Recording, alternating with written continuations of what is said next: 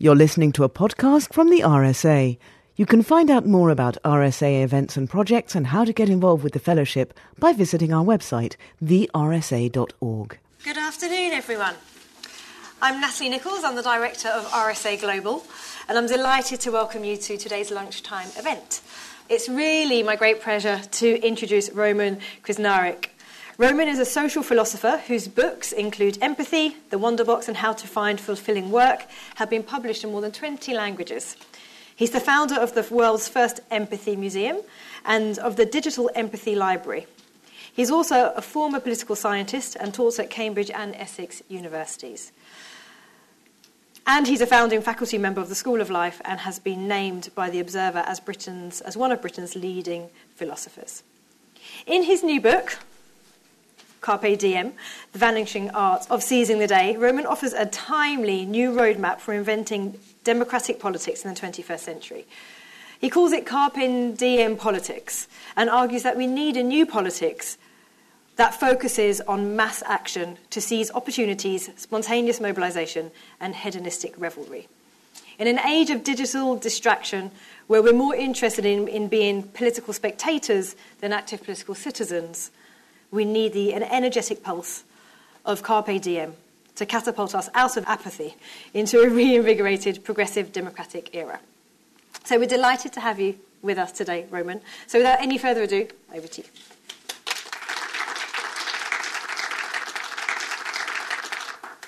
So we are in the midst of a grand political tragedy. And it's not one that you'll read about in most of the newspapers. And the tragedy is this it's that representative democracy as a system of government is dying. And that might seem unlikely to you because here we are in the midst of the media circus of you know, elections and referenda and party maneuvering. But if you step back from the political noise in any one country and look at the big picture, Western democracy is under extreme pressure. And the evidence is compelling. It's not just that over the past two decades we've seen a long term decline in trust and confidence in government and traditional parties and declining uh, party membership. It's not just that we've seen the rise of anti system, authoritarian populist politicians from Donald Trump to Marine Le Pen. It's crucially that we are losing faith in democracy itself in democratic norms and values. I want to show you one of the most, I think, important and confronting graphs in contemporary political analysis. A study in the Journal of Democracy recently asked people in Europe and the United States whether they thought it was essential to live in a democracy. And they divided the responses by birth cohort, by the decade in which people were born. And the results were astonishing. That in the United States, for example, people born in the 1930s, around 75% of them thought it was essential to live in a democracy. But go through the generations, by the time you reach people born in the 1980s, only around 30% of people believe that it's essential to live in a democracy. There's a steep generational decline. There's a decline in Europe as well, not quite so steep. What it tells us is that people don't really care as much as they did about whether they live in a democratic society. And that raises an important question. How do we save democracy from its impending failure? How do we restore faith in the democratic ideal? Now, I have a slightly unusual solution to this. To look to the future of democracy, I think we can find the solutions in the past, in ancient philosophy, and in particular in one of the most ancient philosophical ideals in the Western cultural tradition carpe diem, seize the day. Now, if that seems particularly unlikely to you, I'd like to make the case. Um, and I think the place to start is thinking about where that phrase comes from. Carpe diem, seize the day actually goes back to a poem written by the Roman lyric poet Horace in 23 BC. And the last couple of lines of the poem really sum up what it's all about. He said, Even as we speak, envious time flies past. Seize the day and leave as little as possible for tomorrow. And in those couple of lines, he really summed up one of the great questions of the existential journey. How should we live in the face of the reality of our mortality? How do we live a life without regret?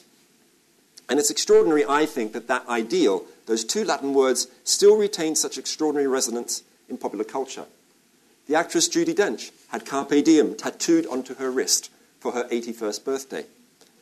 You may have come across the phrase in Dead Poets Society, where Robin Williams, playing the inspiring English teacher Mr. Keating, tells the pupils at his 1950s New England boys' schools, he says, We're food for worms, lads.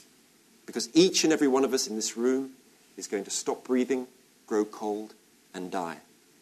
Carpe diem. Seize the day, boys. Make your lives extraordinary.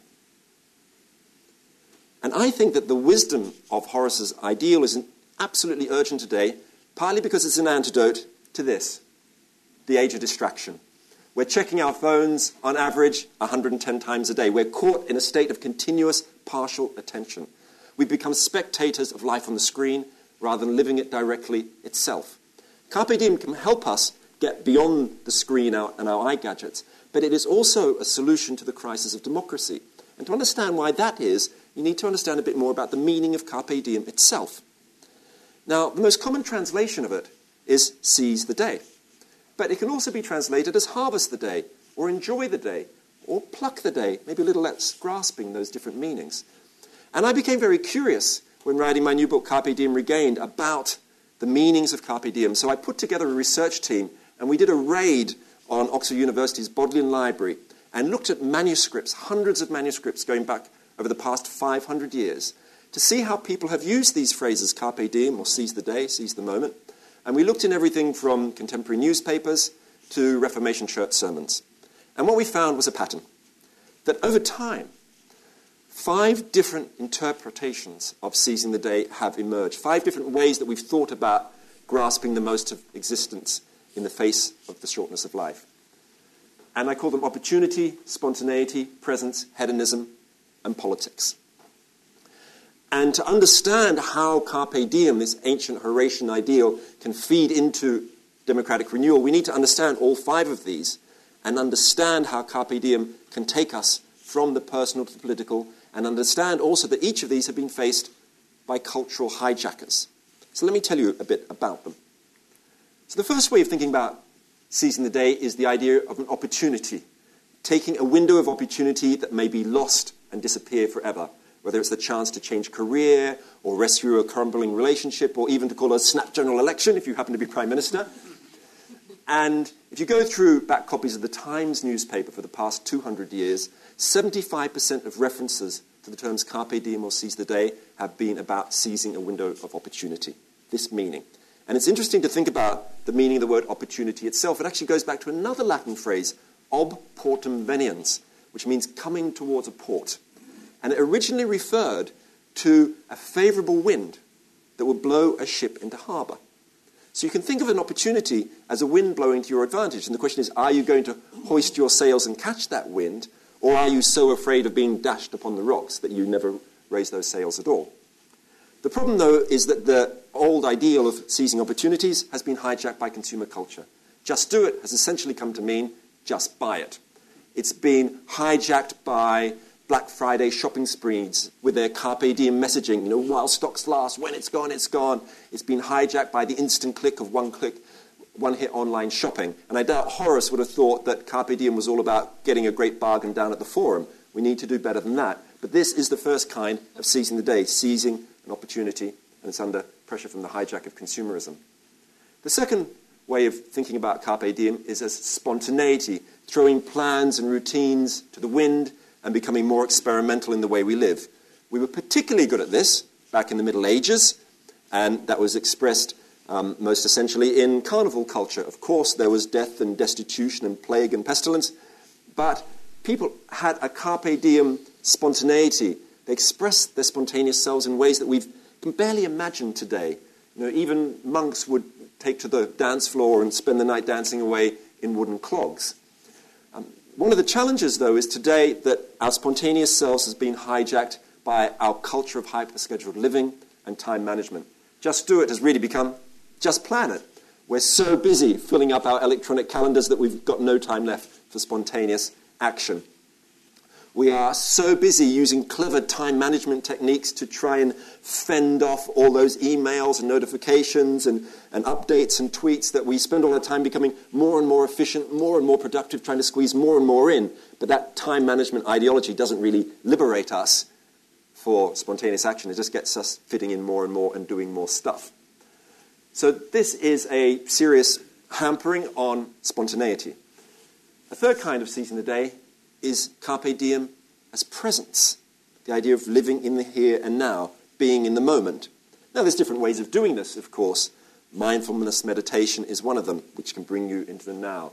Psychologists also talk about flow experience, the idea that you might be so engaged in an activity, like a high speed basketball game, that you lose all sense of time, or sense of future and past. You are just there in the present moment. You're in the zone. And as the psychologist Mihaly Csikszentmihalyi says, the expert on flow experience, this is very different from sort of calm, mindful meditation.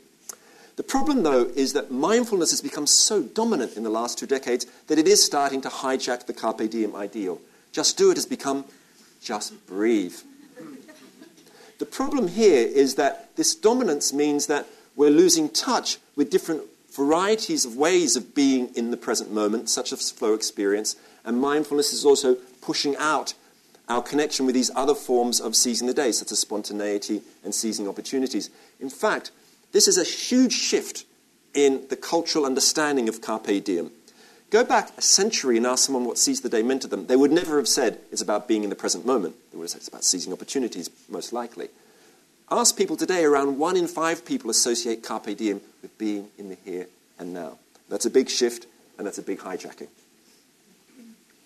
A fourth form of seizing the day hedonism.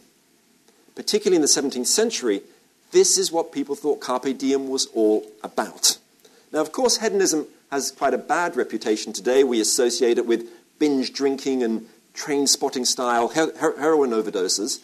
Um, but in the Carpe Diem tradition, it's much more virtuous. It's not about overindulgence, it's about exploring the senses, whether through free love or gastronomic extravagance. It's about getting back in touch with the world, touching it, tasting it, feeling it.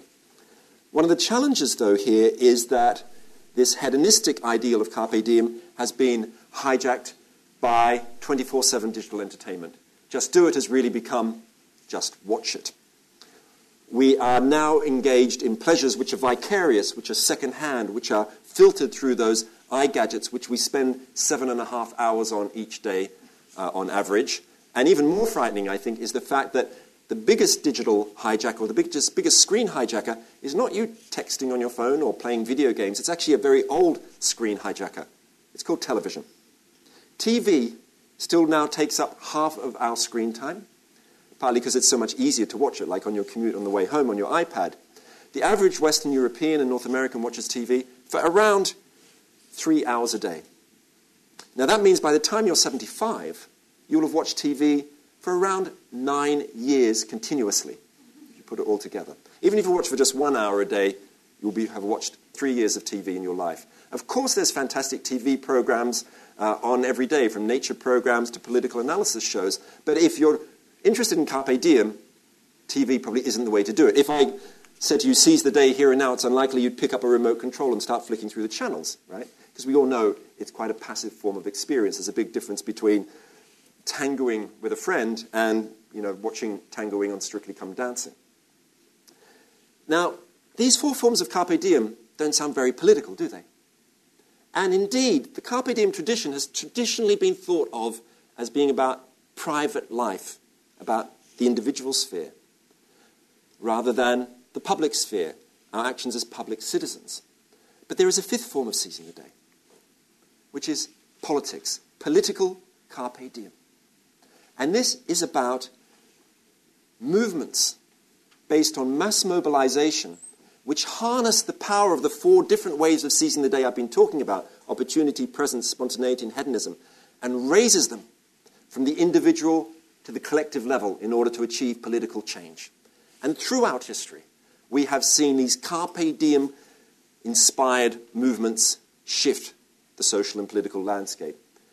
The demonstrations that helped bring down the wall, the Berlin Wall in 1989, were full of seizing opportunities on a mass scale, but they were also about spontaneous mobilization, which brought people into the present moment, and they're also full of hedonistic revelry alongside very serious political intent. It's as if the protesters had Horace whispering into their ears. Other movements you can think of the gay rights movement that emerged in San Francisco in the 1970s, the anti capitalist movement uh, in this country, in Europe, and other places in the early noughties. They've all been filled with the spirit of carpe diem. In a way, they're filled with the spirit of medieval carnival, which was not just about dancing the night away in your wooden clogs, but was also intently anti authoritarian in nature. Peasants were dressed up as peasants and uh, as priests and lords in mockery of their masters. Um, in the Americas from around 1600, slave revolts happened at carnival time. And I think what's interesting is that in the last couple of decades, we've seen carpe diem politics really coming to life.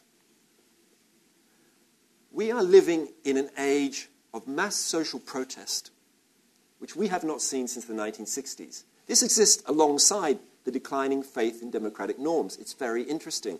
A study at Columbia University looked at over 800 examples of mass protest in more than 80 countries and showed a steady rise since 2006 of mass protests on issues ranging from economic justice to failures of political representation.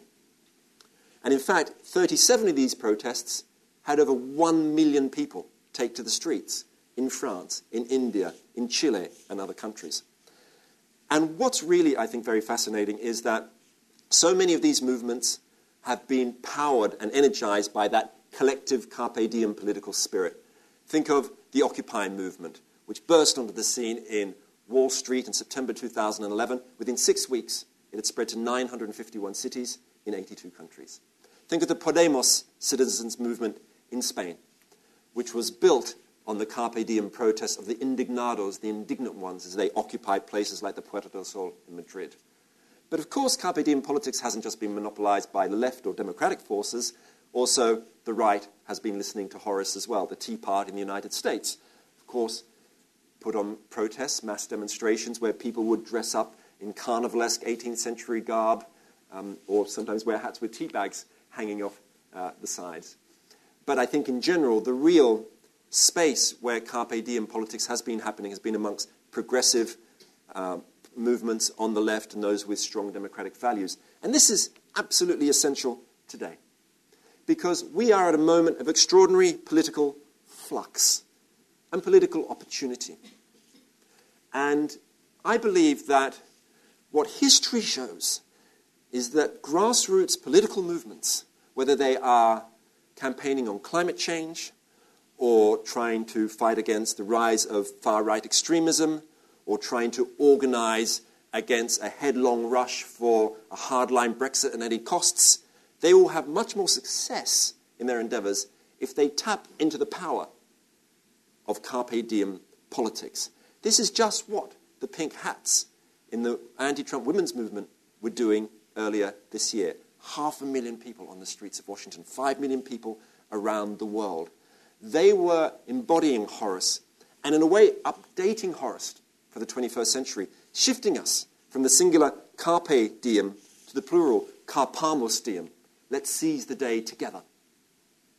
And this is very important for democracy because we can't think of democracy just about ticking a box uh, at the ele- you know, on, on election day or in a referendum. There is a long tradition of democracy being deepened by civil society action. It is participation which brings the lifeblood to democracy. It gives it energy, it gives it legitimacy, it helps hold politicians to account and helps spread rights.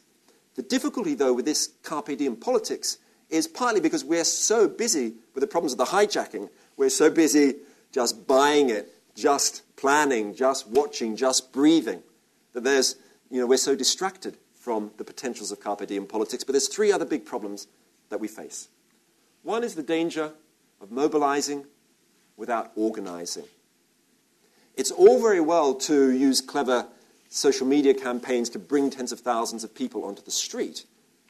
But as the writer, political writer uh, Paul Mason's pointed out, Horizontalism can stage a great demo, but it doesn't know what it wants. There's no substitute for the hard graft of face to face organizing and strategizing that has made movements like the landless movement in Brazil or social movements in Spain so successful. The second problem is that Carpe Diem movements face the danger of failing to engage with the state. This is arguably the problem with what happened to the Occupy movement. Their great slogan was occupy everything, demand nothing. But as wise political strategists will probably tell you, that isn't necessarily the best way to achieve success. They resolutely decided not to issue concrete political demands, such as radical tax reforms or reforming campaign financing. And I think it's clear that they would have been much more successful if they'd followed the lead, for example, of the women's movement that emerged in the 1970s and had a few clear propositional demands, like the women's movement had around uh, reproductive rights or equal pay. But there's a third problem that they face, which is this they're outsiders against the system. Social movements have always had this problem. Of course, it's a lot easier to get people to turn up and vote than to actually organize them and mobilize them and keep them energized and fight from outside that system where there are all the obstacles of police intimidation, sometimes military intimidation in some countries. And of course, the fact that you may well be ignored. I bet there's a lot of people in this room who've been on political marches where the politicians have completely ignored what they said and what they did. But let us remember the power through history of social movements. As the political scientist and anthropologist James Scott has written, the great emancipatory gains for human freedom have not been the result of orderly institutional procedures, but of disorderly, unpredictable, spontaneous action, cracking open the social order from below, from the suffragettes in the early 20th century to the civil rights movement in the United States. These are the kinds of movements that have been the lifeblood of democracy uh, since the 19th century, I believe. And we need to put our faith in them, just as they put their faith in Horace. So if we stand back and look at the big picture, I've put it all together in what I call the Carpamus Diem Mandala. Around the outside, you see the five forms of seizing the day that I've been talking about. In the middle are the twin existential drives which are behind Carpe Diem behavior our desire for freedom, for agency, for autonomy, and the reality of death, the fact that the clock is tick- ticking and we may not live forever. And in the middle are the barriers to seizing the political day, from the cultural hijackers to failing engagement with the state, being an outsider against the system, and mobilizing without organizing. But I deeply believe that Carpe Diem politics can offer us a new era of democratic renewal. And for all those younger generations who are losing their faith in democratic values and democratic systems. If we are going to restore their faith, we have to make them understand that carpe diem politics is part of politics and should be part of politics itself. It can help create a politics which is full of energy and vitality and true to the grand vision that goes back to Horace. And that's why I believe that in the 21st century, we need a new ambition, an ambition which involves carpe diem politics, which is about shifting from carpe diem to carpamus diem, to seizing the day together, because that is what real democracy looks like. Thank you very much.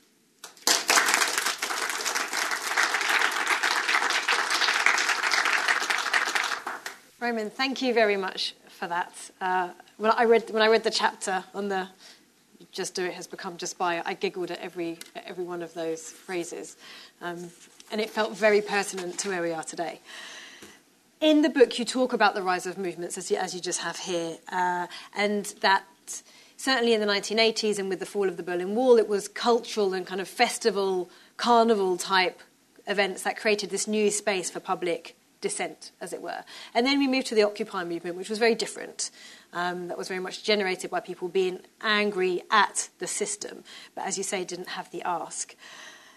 I mean, to, I suppose to play back the question that you're asking to one of the barriers, has mobilisation displaced organisation?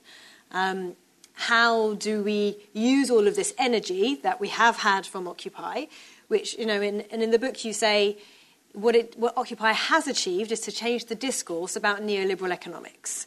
And that there has been a change, at least in our perspective, of how economics and how the system serves the 1% or, or, and not the 99%. But even I would struggle to say it's done probably more than that. So, how do we harness this energy that, that we have with the Women's March, with Black Lives Matter, with the Arab Spring, even, towards something that actually changes the system socially, politically, economically? A big question. Um, I think that certainly it's true that elements of the carnivalesque, which were part of those anti capitalist protests around 2000, late 90s, early 2000s, were incredibly important in galvanizing people. And that things like the Occupy movement didn't quite embody as much of that. But I think that there is a hunger for political action on a mass scale. The question is, how do you harness it? As you say, there, there is some issue around whether we are mobilizing at the expense of organizing, because it is so much easier than in the past to get hundreds of thousands of people onto the streets.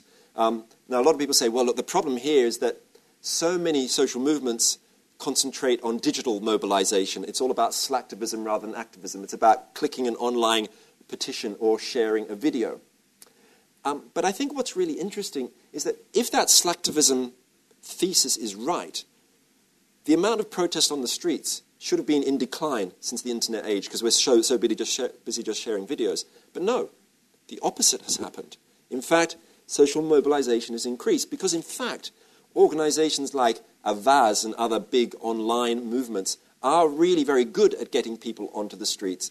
My daughter uh, came with me to a climate change march, I remember uh, a year or two ago, and she spent, she's eight years old, and she spent the time dancing to funky disco music next to the Avaaz truck.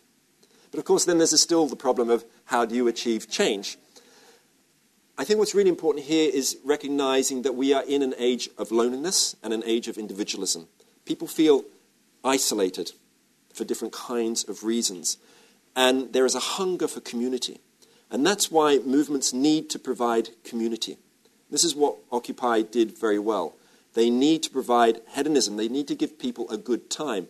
The problem with, I think, a lot of the anti Brexit protests that have been going on is that you go along to a protest meeting and they're full of these sort of boring speeches from bad microphones, and then everybody sort of wanders off afterwards. Where's the party spirit?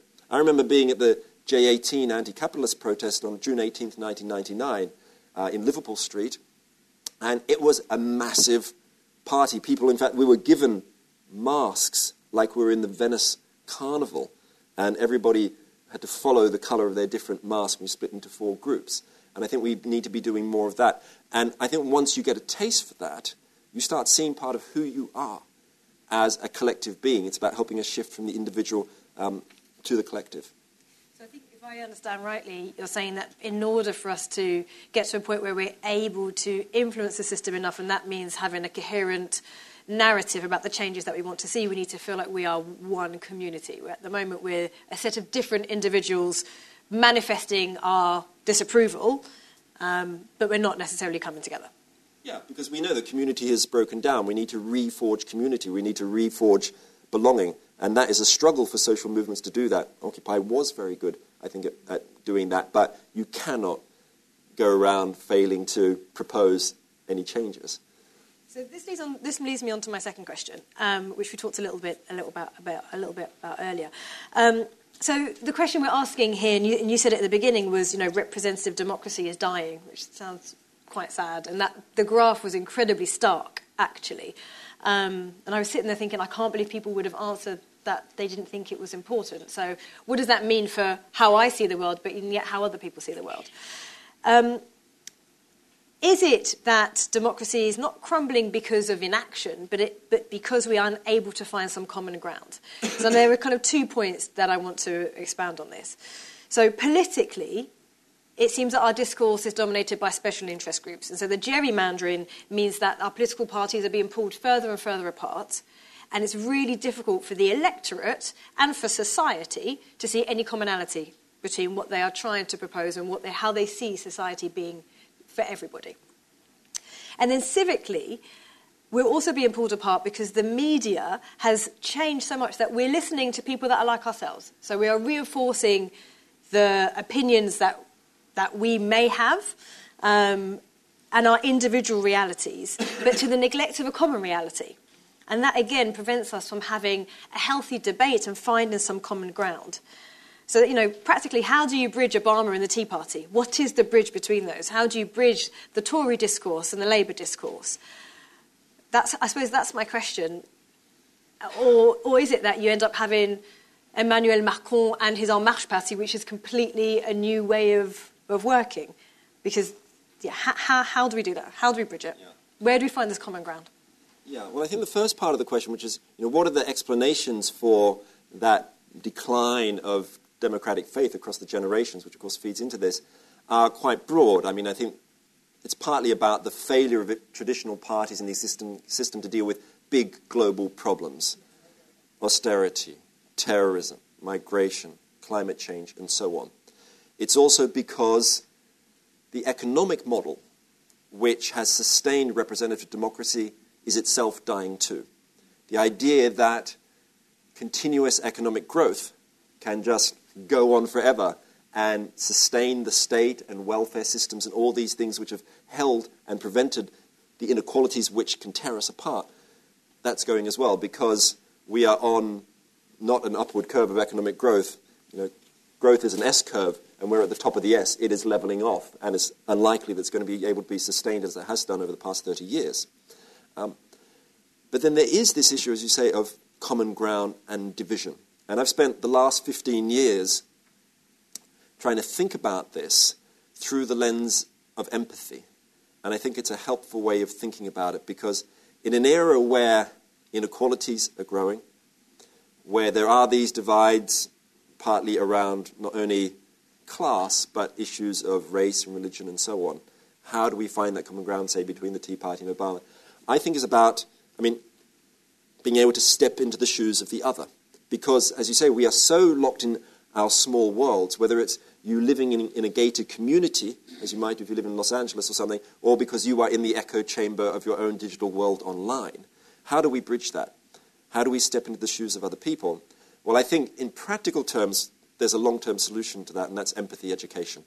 Kids should be learning to um, step into the shoes of others, and there are fantastic programs around which do that, such as Roots of Empathy, which brings a baby into the classroom and the kids sit around the baby and they start talking about the baby. Why is she crying? Why is she laughing? What's she thinking and feeling?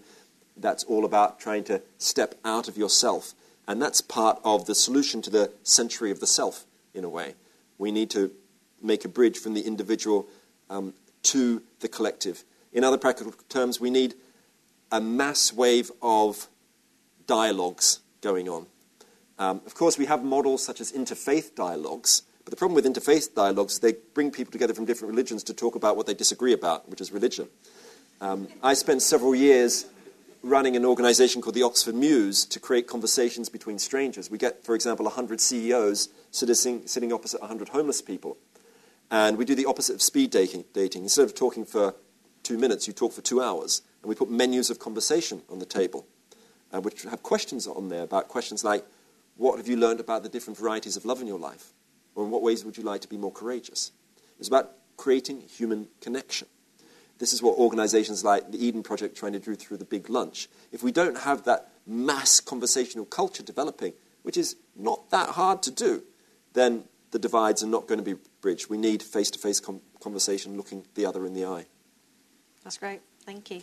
Um, I'm going to open up the floor uh, to the audience. Um, I was wondering how you balance the desire to get everyone more political and a political recklessness that makes people vote on things like Brexit without really thinking about it in that kind of, yeah, I'll just do it sort of attitude, where afterwards they say, I didn't think it would actually work or I didn't really know about it, um, and how you temper the two approaches to seizing kind of political movement. Right, exactly. So you might think of Brexit as, wow, a seize the day moment. And of course, that's what it was. People wanted to reject the system, no matter what really was on offer. They wanted to reject something. It didn't have to be a referendum, it could have been something else. There would have been an equal rejection of the status quo. That, of course, was seizing the day in a certain way. It wasn't, though, the full whack of carpe diem politics with all those elements of opportunity and hedonism and spontaneity and presence on a mass scale. The difference between them, between, say, a social movement which speaks to the spirit of Horace and us sort of seizing an opportunity at a particular moment, like a referendum, is that social movements educate us politically. They engage us in communities with different people. They are schools of learning about the art of politics. And so these are very different approaches to seizing the day. And there's nothing virtuous necessarily about the idea of carpe diem itself. I mean, any philosophy which has freedom at its center has to ask the question well, what are the limits of that freedom?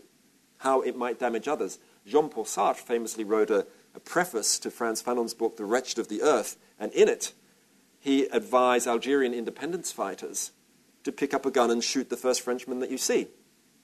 Now, there's an ethical question there, right? Of what are the limits on freedom? Um, and it's something I struggled with writing this book about, Carpe Diem Regain, which is, you know, how do you inject an ethics into an individualistic philosophy of agency? And I think you need to draw on John Stuart Mill and think about seizing the day in a way that doesn't encroach on uh, the liberties of others. We need to draw on economists like Amartya Sen and his capabilities approach, where we should be trying to create seize the day opportunities for others, whether it's you know, people living in Ghana or in the north of England. I suppose to answer your question, if I understand your question rightly, it was how you know you, we want people to be politically engaged, but how do you make sure that there is the right level of information um, to enable them to do that? And in your, in your book, even though the carpe diem politics sounds like it was all very kind of today, you say there's a lot of organising that goes on behind the scenes to get to the point where we are changing the paradigms, right? Yes. When the Berlin Wall came down, that wasn't just because there were some carnivals on the street the days and the weeks before. It was it was a sustained growth of momentum that led to a political movement. Right, and I think what we need there is what might call prepared spontaneity. it sounds like a contradiction in terms, right? And there was a famous photograph taken of Picasso in 1949 called Picasso Draws a Centaur in the Air. And he'd been given an electric pen with a little light on the end.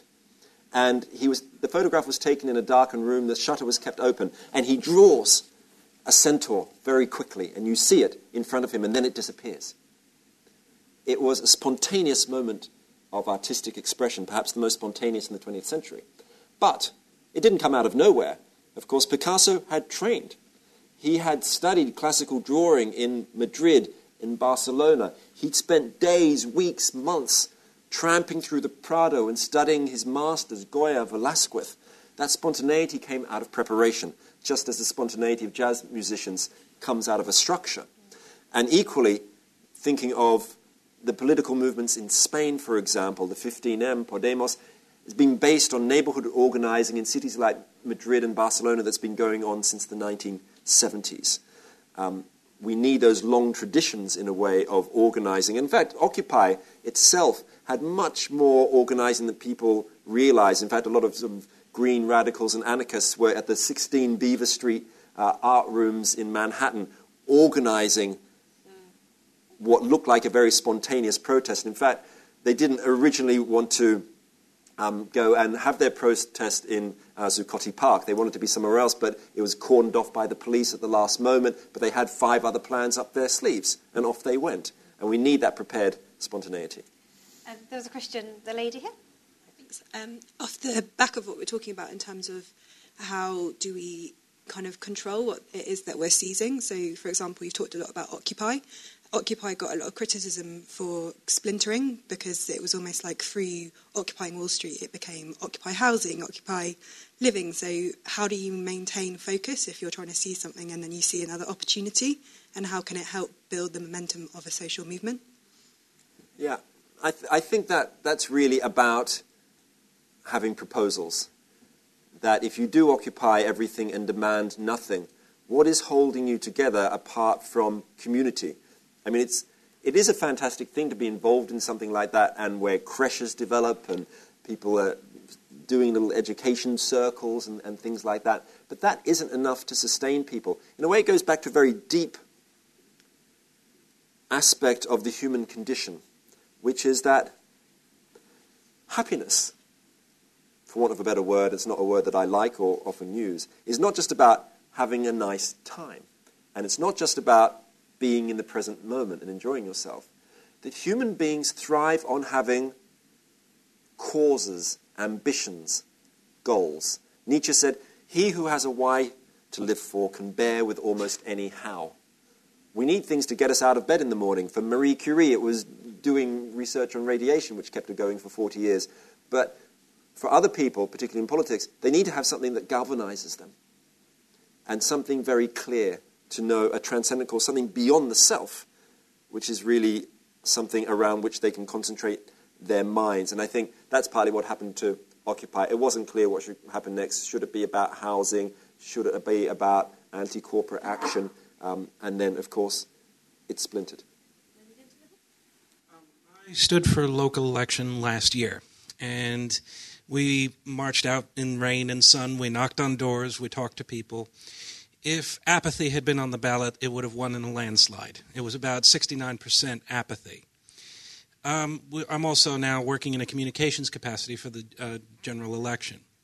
We're running into the same sort of problem. Is is that it's great to talk about seizing the day, and it's not. And we didn't stick behind our screens. We went on doors, knocked, knocked on doors, talked to people, said, "What is it that you're interested in? What is it that you care about?"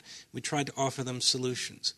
One of the problems is is that I think people have lost faith, and they have lost faith in the ability of politics to change their lives and to do anything particularly positive. Your graph actually didn't shock me because it, based upon the people who I've spoken to in my campaigning capacity, that seems to be an impression not just of the young, but also of the old. And they tend to retreat to certainties, such as, you know, well, Theresa May is the least, of, the least bad of a bad bunch, or something along those lines. How do we put a defibrillator on that sort of scenario? How do we shock it out of its complacency? How do we seize the day and make it revive somehow that people's faith? It's hard to really work on people's faith. I think it depends on the political context.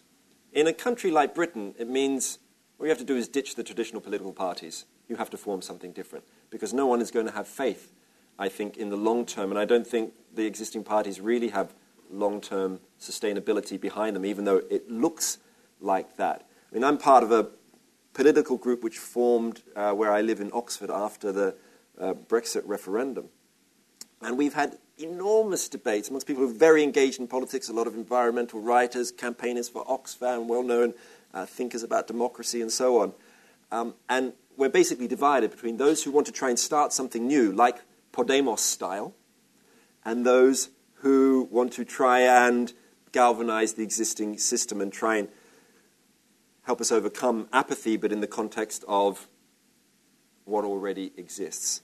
And I think part of the problem there is that there's not a lot of faith, not only in the traditional system, but in the idea that a country like Britain can be a country powered by social movements that change things. And that I think has to go, that has to do with an old story we've been told ever since I studied O level history in the 1980s, which is that if it's a choice between reform and revolution, well, the, the Brits basically go for reform. The 1832 Reform Act, the 1867 Act, and so on. But then when I left high school and I started studying British social and cultural history, I realized I'd been sold a lie. In fact, there's another story about British political history, which is the story of the diggers and the levelers in the 17th century of the machine breakers in the early 19th century, of the Chartists in the 1840s and 1830s, of the suffragettes in the early 20th century, um, of the trade union movement itself, um, and of course of the anti capitalist protests of the noughties. That if we believe we can be carpe diem activists, we can become carpe diem activists. If any of you were here about uh, a month ago, there was a talk by the economist Kate Raworth about her book Doughnut Economics. one of the things she said was that students who study rational economic, self-interested rational economic man, after time, become more self-interested. And equally, if we keep telling ourselves that we are a reformist society, that we are only working within the system, then that is how it will remain. But if we tell ourselves that there is actually a radical tradition that we can tap into. It's not only the French who will stand in front of a Jean Paul Sartre in a gathering of 5,000 people, then we might start doing that too. Thank you. I, am interested in, in bad behaviour. Um, and I'm going to use this through the lens of the food bank movement, which I've been uh, closely uh, uh, alongside.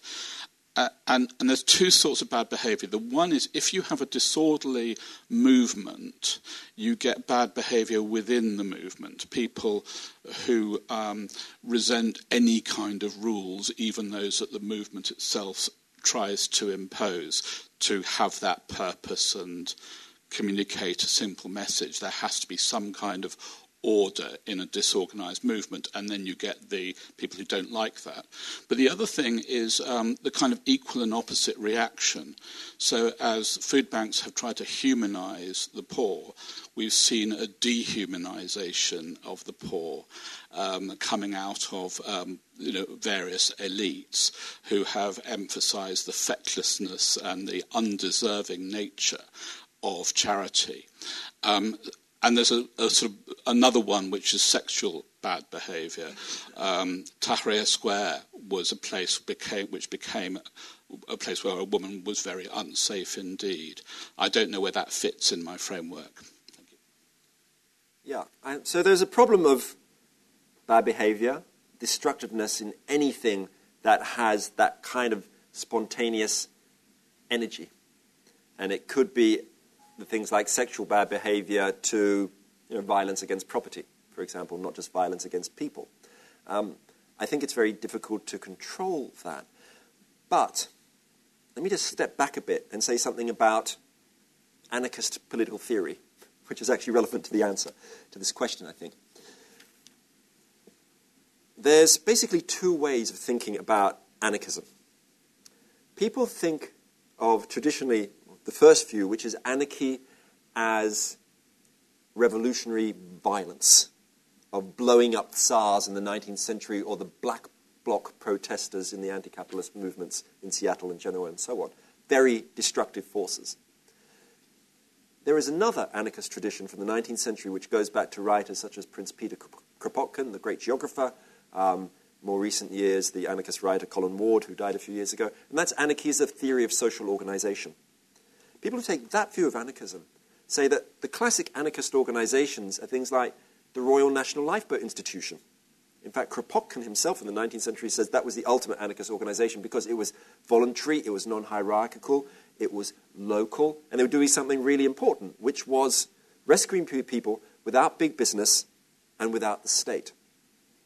And I think what one finds in, I think, the best developed radical social movements today is that attitude of anarchy as a form of social organization. Yes, there's an element of destructiveness, but there's a much more organization than you think going on. So, Occupy and the Indignados in Spain had to deal with huge numbers of people that they didn't expect. But they had great methods for dealing with that and creating order. One of them was the people's mic method, where the person at the front said what they were going to say, and that they, their message was passed down sentence by sentence to people right down the back. Okay? And everybody felt involved. You need those methodologies in order, I think, to um, galvanize the communities in which you are creating. Um, this is not easy stuff to do, but in fact, I think a lot of the answers of how to do it lie in anarchist traditions. Pick up on a point that you, you um, we were just talking about earlier. So, in the examples that you were giving, the anarchists, for want of a better word, on social movements are organised, but they seem to be working outside of the system. And yet, one of the barriers you have said to carpe diem politics is being outside of the system. Yeah, and I've shifted my thinking about anarchism. I was very interested in the 1990s, and over time, I've become more convinced of the need for those kinds of organizations to be engaging with the state. And it's a dance, it's a difficult dance, as we've seen with Podemos. You know, you get co opted by the state. What are you going to do? How much are you going to be involved? The key, I think, is to maintaining strong grassroots activists. This is what radical movements have done in Bolivia and Ecuador very successfully. Um, it's having both those, having a, a, grassroots, more anarchist style face, and also having a face towards the state and knowing when to walk um, away from it. I mean, think, ultimately, I think we're all going to be walking away from the state in the end because I think that the state is in decline and will not survive. I mean, in the longue durée, the nation state has only been around for a couple of centuries. Um, even at the birth, at the beginning of the First World War, Europe was mostly monarchies and empires and, and, and so on. Um, and I don't think it's going to last. Um, that seems unlikely. Um, it sounds like science fiction. I think we are shifting to a revival of the Renaissance city state in new form. Um, by 2030, around half the people in the world will be living in mega cities of over 5 or 10 million people. Tokyo, Nagoya, Osaka, 80 million people. It's like one big city where the rest of Japan is the suburbs. And this is sort of going off on a slight tangent, but as our economies change, cities are going to become much more powerful and the nation state is going to become weaker. Think of the way energy is being organized. If, and this is a bit of an if, energy becomes something which is produced and consumed much more locally, for example, through microgeneration grids, and is less centralized than it is today, uh, and this is partly what's happening because of renewables, we're going to see a shift towards localism, and that's going to reinforce the city state. And it's going to be like, you know, London and Manchester are going to be like Florence and Pisa. You know, we're still looking about 100 years from now, but I think that's the way I try and look at it. Well, and that certainly chimes with a lot of the work that the RSA does, where we see much more innovation happening at a city level. Um, from final questions, this gentleman here. Anyone else? Put your hand up now for a speak. And this lady here. Patrick McIntosh. I wonder if there are two things going on here. Firstly, the digital age is empowering everybody to be individually uh, powerful, and therefore po- politics is being sidelined because of our connectivity. But on the other hand, big data, blockchains, algorithmic formula actually is them subliminally or deliberately manipulating us in nefarious ways that we don't really understand, but we're beginning to see patterns of. Uh, and whether these two conflicting things, I, I, mean, I'm very confused about it, but I, I wonder if you could make some comment on it. Tell me more about why you're confused. I'm confused because I can see that in the sort of Brexit Trump situation, um, there was a significant um, protest about the elite, and there was the power within everybody to look at the data and say, I just don't believe any of this lot, and so therefore, sod it, I just don't care, and I'm not sure I really, it matters what I vote for anymore. So, to some extent, appeals well, to your. Uh, and then on the other hand, I can clearly see that big data, blockchains, and is is manipulating us in very, very strange ways that we don't understand, but it's clearly happening. Okay, I mean, I think that data in general is both sort of dangerous and irrelevant. Dangerous in the sense that we do get manipulated, and of course, it's part of that big data which is creating those digital silos where we're only hearing the voices of people like us. And on some other level, and this isn't quite an answer to the question, but this is what comes to mind, is that we can be presented with data, but it doesn't change what we do. This is what we, we've learned about climate change, of course, that you can give people all the facts in the world about what is happening, but if you are locked into your world views about you know, which is about denial, for example, of climate change, not much is going to shift you except a conversation with a person. And that's why the art of conversation is so important. And in a way, one might say that my hope is that the balance to the emergence of big data, I hope, is going to be the emergence of big conversation. And partly that's required, of course, because part of big data is also linked to issues such as automation, for example. And one of the big questions, of course, in the future of economic organization is is there going to be space for us? Um, and are we going to take advantage of the fact that the comparative advantage of the human being is our capacity to make relationships? Um, are we going to fill that space? Unfortunately, I think what is happening and what will probably happen because of automation is an increasing decline of the middle class um, the middle class is going to be increasingly hollowed out, as it has been in countries like Argentina. And this is problematic for democracy, bringing back to the original question, because in human history, almost no society has been able to create a sustained, healthy, democratic society without a strong middle class. It just doesn't happen. I spent 15 years studying Latin America, and the big problem with Latin America is you didn't really have the emergence of middle classes in most countries, and you ended up with a feudal politics, the very rich and the very poor, and this is what we're going back today. We're going back to a feudal populism which is going to live itself out in those city states of the future. And then our final question down here, please.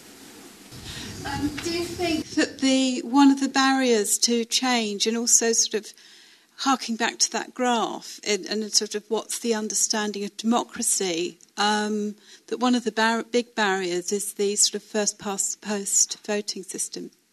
Okay, um, I'm Australian, so I have a natural dislike of the first past the post system. um, I think it's, I think that you know, an electoral reform to you know single transferable vote or whatever it happens to be is just going to be like putting a, a little tiny plaster, a little tiny band aid on a very big wound.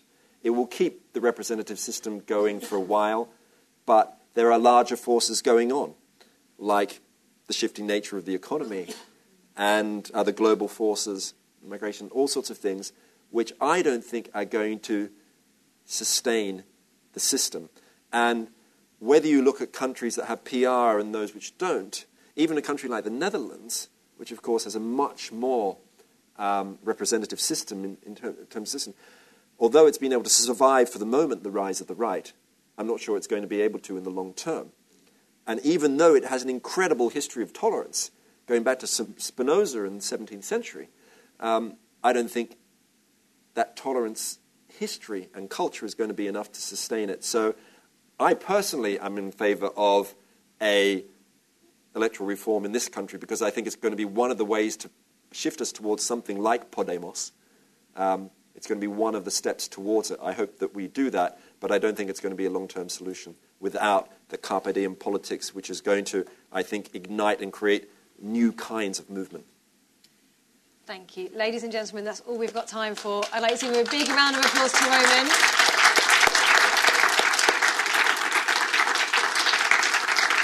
Copies of Roman's book are outside. I'm sure he'll like to sign one for you if you're off it. Thank you for coming and talking to us. It was a massive topic. Um, we covered lots of ground, and um, we wish you luck with, uh, with promoting Thank you. it. It got kind of more and more massive. Is it? Well, democracy is a big one. Thank you, ladies and gentlemen. Thank you for listening. If you enjoyed this podcast, why not download our free app to access video and audio files on the go? Just visit our website, thersa.org, and follow the links to the RSA Vision mobile app.